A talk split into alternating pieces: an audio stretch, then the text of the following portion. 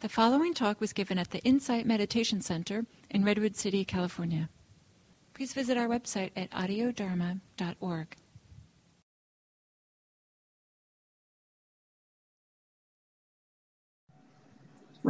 Thinking that equanimity is something that um, we could just, as soon as we just learn the right things, then we could just have that for ourselves.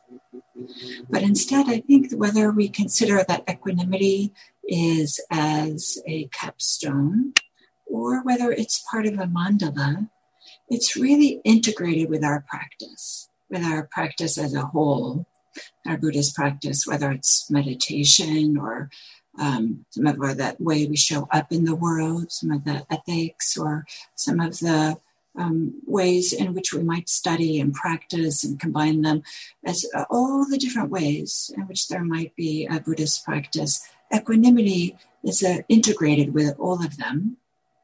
And maybe we can consider it as part of uh, a, um, a growing, a flowering, uh, blossoming of these practices that help create the conditions in which there can be some greater ease and spaciousness, which of course can um, lead to some letting go, some ending of some grabbing, and instead can some more and more letting go. That of course leads to more and more freedom, which of course leads to more letting go, which can lead to the greatest freedom the bigger, the highest happiness, if you will, all the way to awakening. So, in this way, um, equanimity is really an integral part of our practice and a way that um, we can both infuse everything we do, as well as can be a way in which what we're doing flowers and allows that equanimity to show forth. So, maybe um, I will open it up and see if some of my co-teachers here have something that they would like to say. If before we open it up a little bit more broadly, if they have some comments uh, that they'd like to add here. Well, I, I will say this uh, that unfortunately I'm going to have to go right now, but I feel um, just this uh, three classes a deep sense of gratitude for your practice and your study. What an inspiring gesture for the world. And so may this bring much benefit to all of us and to the people around us and all beings. So I'm going to have to bow out a little early today. Thank you, Ying. Thank you, Ying.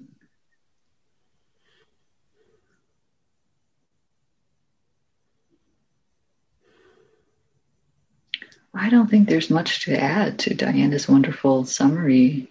Maybe just to say that um, we see the boundlessness of equanimity. It's useful in so many different ways, it comes about through so many different practices. This is a quality of its boundless nature, its ability to be relevant in all situations in some way. So I hope it will continue to infuse um, your life as you go forward.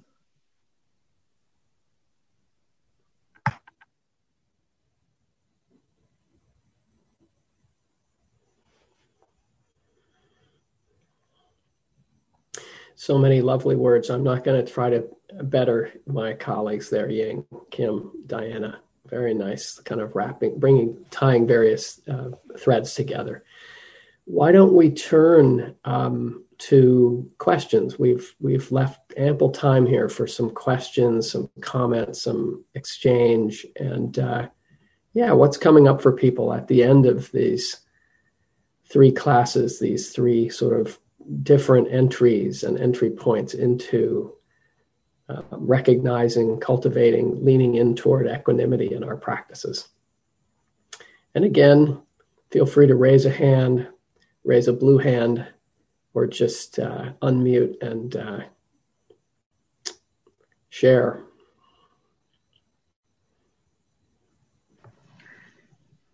I see Lori here.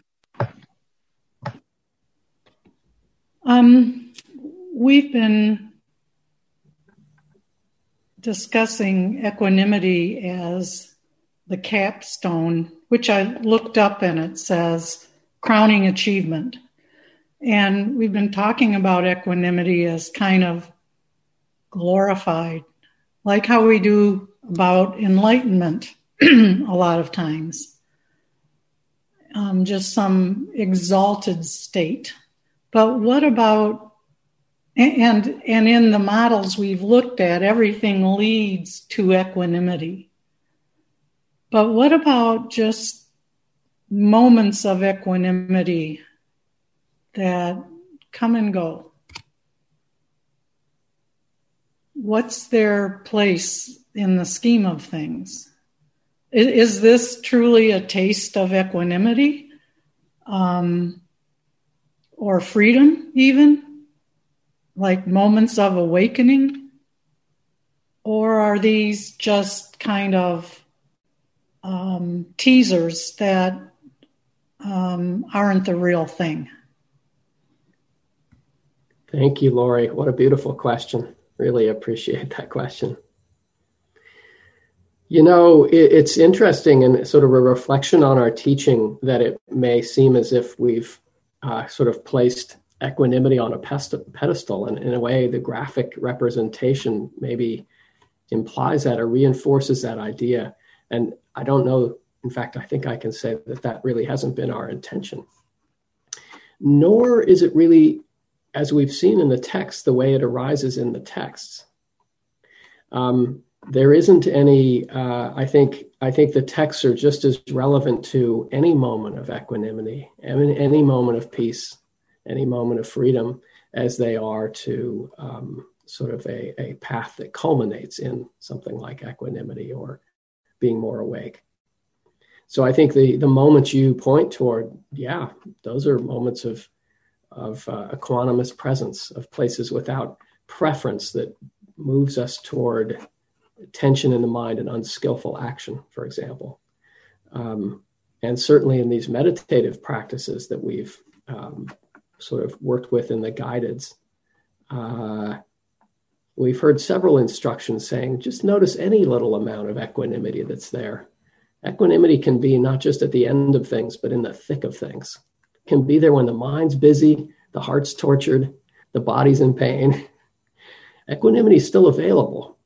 Um, it's it's it's how we how we hold those things. And in Kim's meditation, so lovely, just completed, uh, the way in which we can sort of hold all of experience, the stuff we like, the stuff we don't like, the stuff we're wrapped up in at the moment.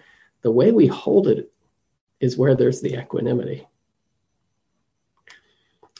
Kim, Diana, any thoughts? That was just me jumping in.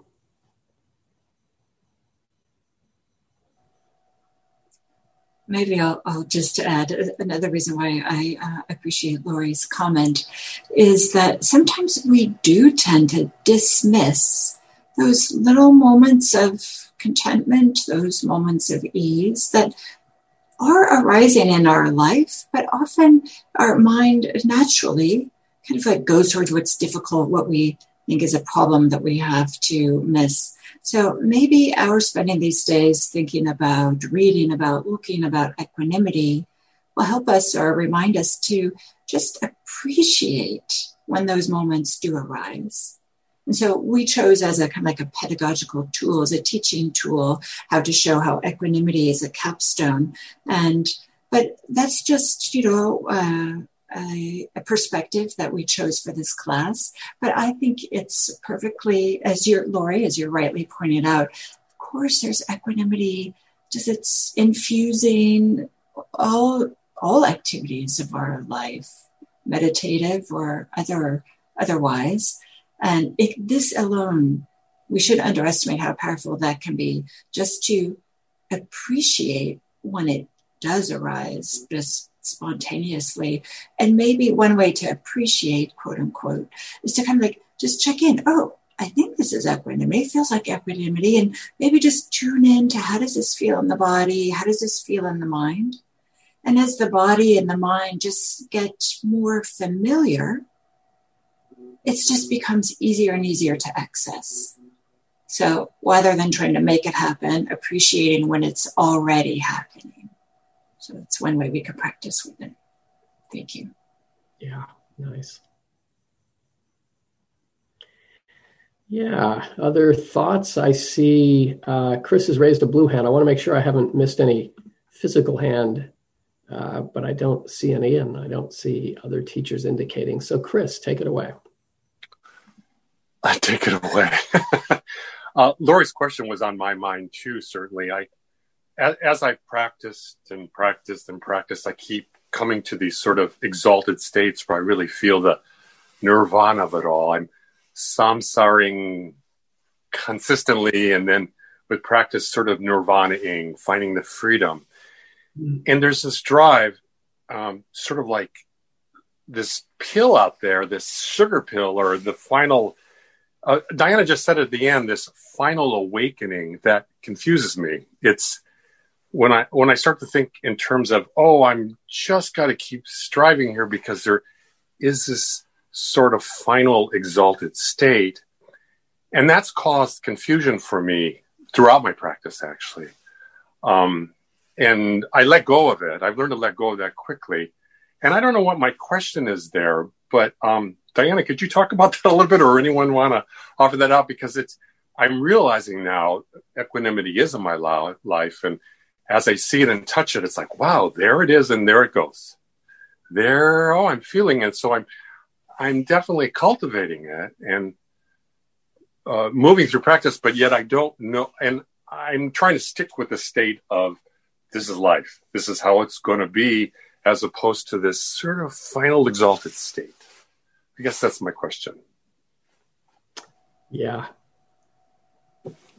Maybe I'll ask Kim to, uh, uh, to bring in her voice on this topic. Okay. Um, well, just when you mentioned how you were sometimes realizing you needed to look for equanimity, um, I thought of a story that I heard from um, Gil Fronsdal, who said that on one of his retreats, he was very interested in the seven factors of awakening, and he kept reporting to the teachers how he was seeing all these factors of awakening, and he was, of course, imagining that his mind was going to awaken and he was talking about how he saw this and that and then there was more of this. And at one interview the teacher said i notice you haven't named equanimity yet. So somehow he had gotten the other six but um, there's a there is this um, infusion of, of equanimity that comes in and um, yeah it's it's fine to um, have a lot of um, ideas and aims and um, all this in practice. I think we don't get there without them. And there's also the letting go of them. So I love that you mentioned that when you see these things, you're able to let them go because it's actually the, the letting go that is much more related to awakening than any particular state. So it might be interesting. Um, you didn't ask for advice, but uh, since um, I have the floor, I'll say that it's useful to, um, when you feel that letting go, something has arisen and you say, Oh, I'm going to let go of that one, uh, pay attention for one moment longer to what it feels like uh, with the absence of whatever it was that had arisen. So just notice that absence also. That, that'll be helpful. Thanks.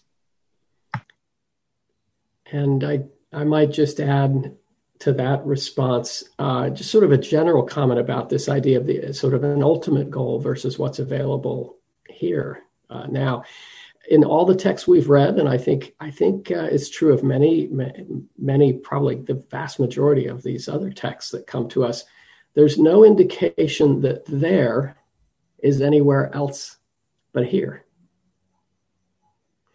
And today, for example, in the Majjhima, uh, Majjhima 119 reading, um, this this is a very present practice and it's a very embodied practice. It doesn't we don't get to get away from here and this embodied consciousness.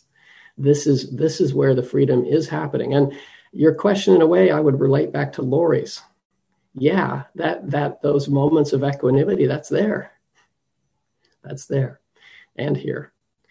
Um, so just those thoughts plus i've got to put in a plug uh, since kim neither Kim nor Diana did it, for the next class in our study and practice series, in which we'll take a look at the um, Digha Nikaya 16, the, the um, discourse or the sutta in which the Buddha's um, final entrance entrance into sort of a you know a, an ultimate state of nirvana is is talked about. Here's a picture of that above my head. But yeah, tune in, stay tuned, keep coming back to here. okay. Uh, I see two hands up, a real hand and uh, a blue hand, and I'm I'm going to say Jose first, just on the off chance that I've missed her hand previously, having been having seen the blue hand. So, Jose. Oh, thank you. Uh, thank you very much. This has been absolutely amazing. And I want to know how do we know what's coming and when and how do we hook up? Diana? if I can get hooked on anything. yeah. Diana. Yes, uh, thank you. So um, the next offering that we'll be doing will be um, starting on January 30th. I think that's right. I'm looking for Kim. Kim, that's yes, yes. And um, and we'll be doing this. Will be a four class series. It's uh, Saturday, Tuesday, Thursday, Saturday again. So it's just within one week, and Right now, it's on the IMC calendar. I put a, just a placeholder on there. We don't have a rich description yet, right? There's four of us. We have to, uh, we'll uh, put together a description and um, get that up there. But um, I'm wondering, is this the question that you're asking? Like, when is it and how do you find out? Yeah. Yeah, because I this is the first time it's it's new for me, the Sati Center thing, and I don't even remember where I where I found it. So I guess it must have been on the uh, IMC calendar. Oh, yeah. So we, we put it on both places for Sati Center and IMC. Sometimes the distinction between these organizations organizations get blurred, um, but um, and we we now I think that we've decided amongst the, the four of us that we will send out an email. We don't want to bombard people with emails, but when we have a new thing that we're doing, that we'll send it out to people and just um, to let you know. So um, and we do have a few things uh, more on the rest of the year, but those aren't on calendars yet. And so we'll be working on uh, getting those on the calendars. So Sati Center website, sati.org, and the IMC website, insightmeditationcenter.org, specifically the calendars on there. You can um, find what we're doing. Thank you. Yeah, thanks for that question. Uh, we enjoy this a lot and we love the idea that other people find this uh, supportive of their practice this way of uh, sort of engaging with the with the textual tradition and uh, you know its richness so yeah we i like the idea that somebody might become hooked on this that would pretty much describe us fred uh, yes uh, first i'd like to thank uh, all three of you, four and the fourth, uh, Ying, uh, for offering this to us. It's just been a wonderful class and I've really enjoyed it. I think I came in uh, maybe with not too many expectations. Um, but one of the things I discovered um, is it seems that equanimity is, is present all the time. And if I just settle into it, it's not it's it it feels like it's both arising and me settling into it.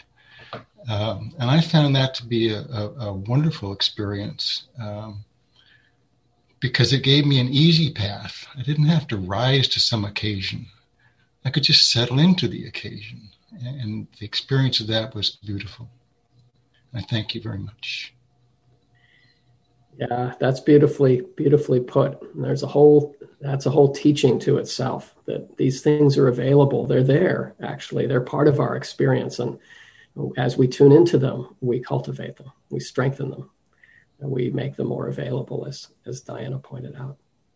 Thank you, Fred. Kim, Diana, anything to add?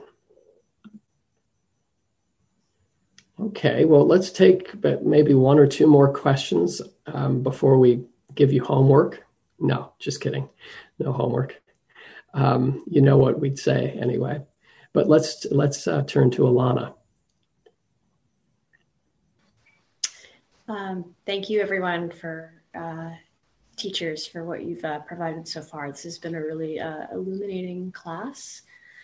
Um, I wondered if you could speak about equan like equanimity in daily life and how we can what's coming to mind is you know for example you know a difficult situation arises and we have the presence of mind to be able to respond in a way that's not um, reactive in a in a damaging way. Um, however i've noticed for my own self sometimes that might um, might be overriding some other strong emotions or inclinations or states of mind um, that sort of call into question whether it was really an act of equanimity um, or whether it was uh, maybe pushing something away very subtly.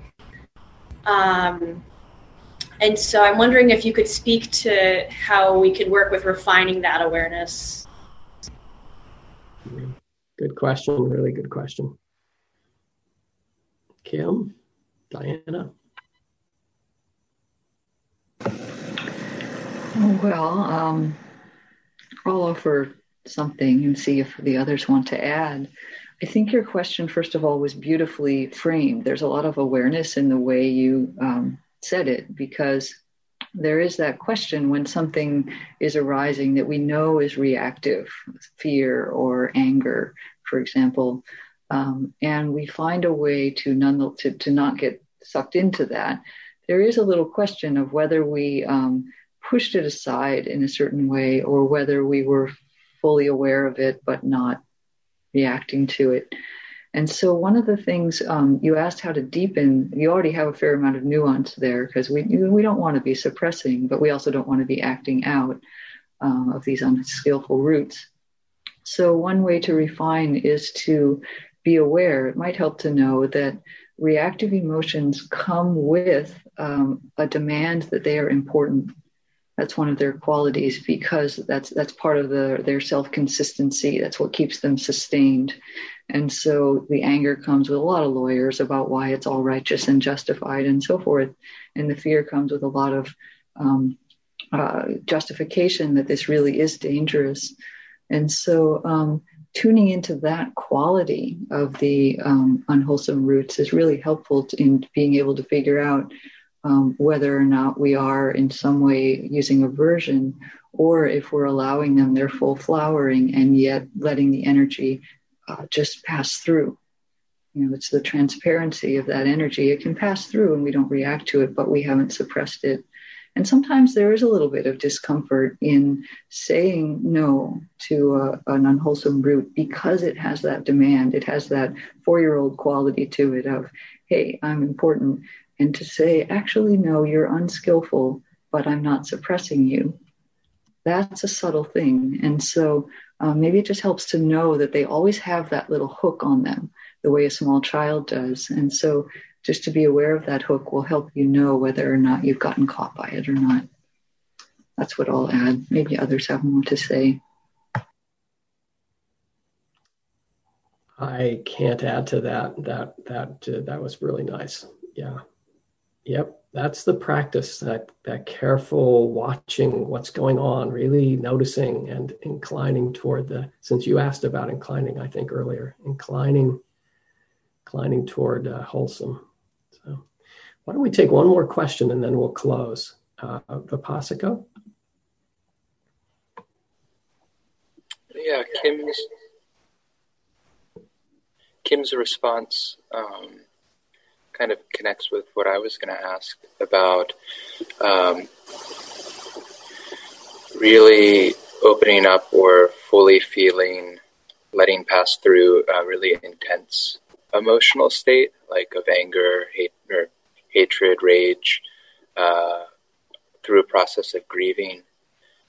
And um, yeah, I find, like in my experience with this, I notice that if I'm uh, doing meditation practice, and there's this unfolding of uh, one of these aspects of the grieving process. If I do concentration, like I focus on breathing, for example, it can suppress these uh, or avoid, or I don't know if this is the right way to think about it, but it can kind of divert my attention and I can focus on something else and I don't start uh, sobbing or crying uh, or like breathing heavily or shaking. But if I uh, just kind of have a op- more open awareness and soften, then these really intense body states unfold, like shaking, crying, heavy breathing, things like this. And um, so, if, in a process of grieving, if this is continuing day after day of these intense states, I ask myself, like, am I um, indulging in it, or is this just something that eventually is going to exhaust itself, or like, what's is the concentration preferable because I am not feeding the like four year old uh, that's wanting to like keep being fed or the hooks. So yeah, I'm a little bit confused about is this skillful or unskillful or what to do? That's a good question, and I want to say first, I appreciate you sharing something that um, you know in this this uh, container here uh, that it feels safe enough to to share the sorts of things that are really coming up for us. Um, and I think what I would say about that is um, just that the the container that the meditation provides and the samadhi can provide for for that kind of intense, uh, deeply felt emotion um, can also be you know sort of a, a safe place, um, and that the uh, everything you describe, I think you know can can fit in in the practice. Grieving takes a long time, you know, and it's complex and is accompanied by lots of many things, as I'm sure others here know and appreciate. And I think the practice um, on the whole can help integrate those experiences um, instead of sort of holding them away or pushing them away um, in very much the ways you've you've described. So I think I would leave it. That's that's all, all I would say about that. I don't know if Diane or Kim have anything to add to to that.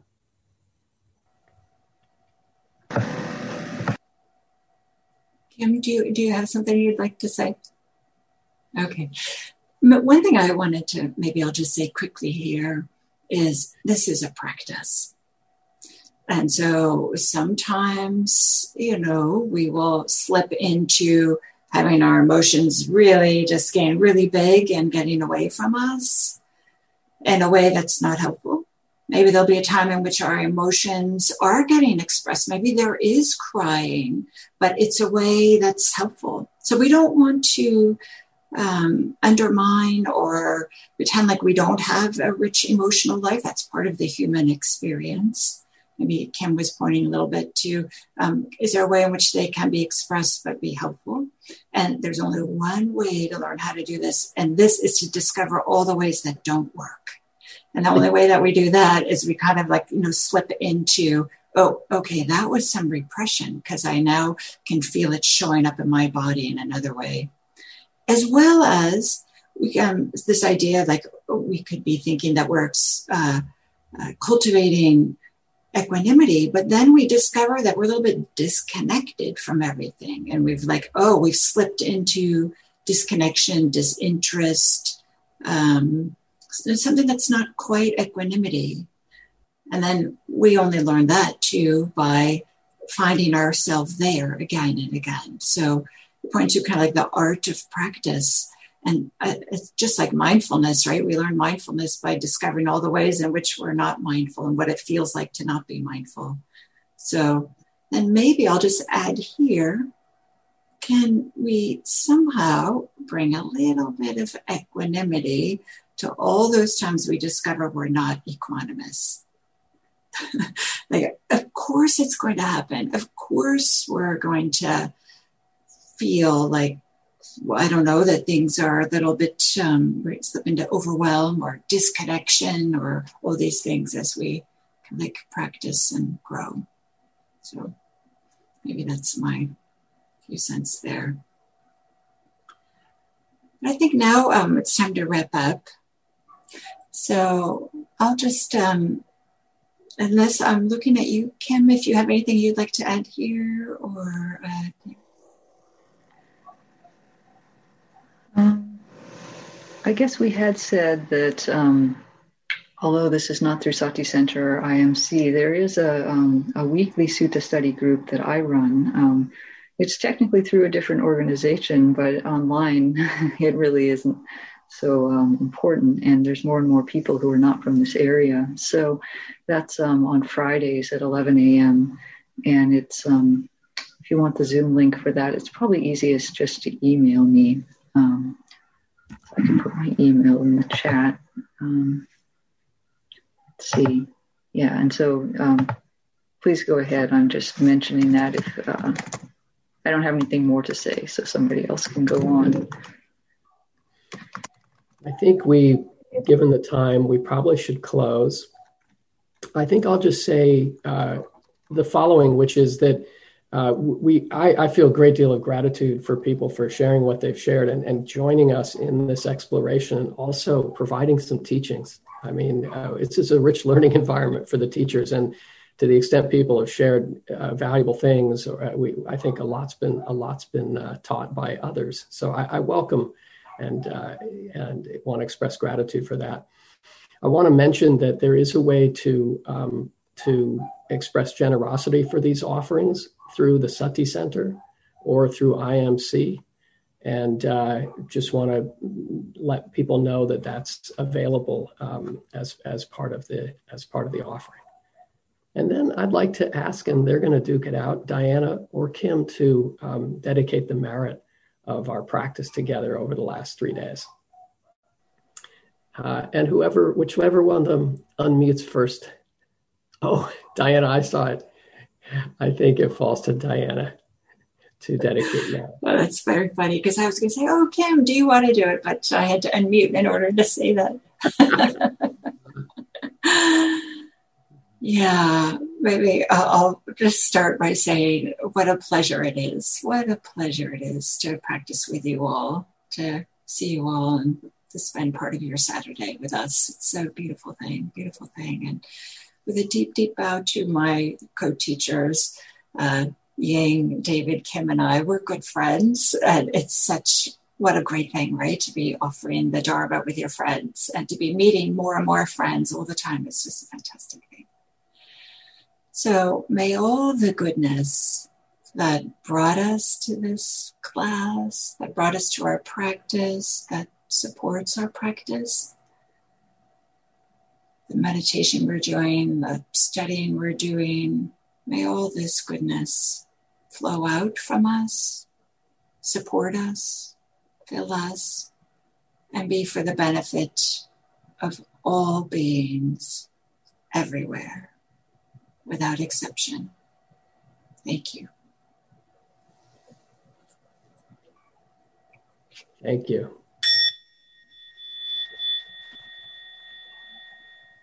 Maybe, uh, maybe I should do this three times. There we go. Thank you, Diana, for that. And why doesn't, if you feel the urge feel free to unmute and say farewell. We hope, we expect we'll see many of you again. Thanks for joining us and um, take care. Take care. Take care. Take care. Yeah. Thank you, everybody. Thank you. Thank you. Thank you. Bye bye. Thank you. Thank you, everybody. Have a wonderful Bye, rest everyone. of the day. Thank you for these beautiful sharings. Thank you. Hi, everyone.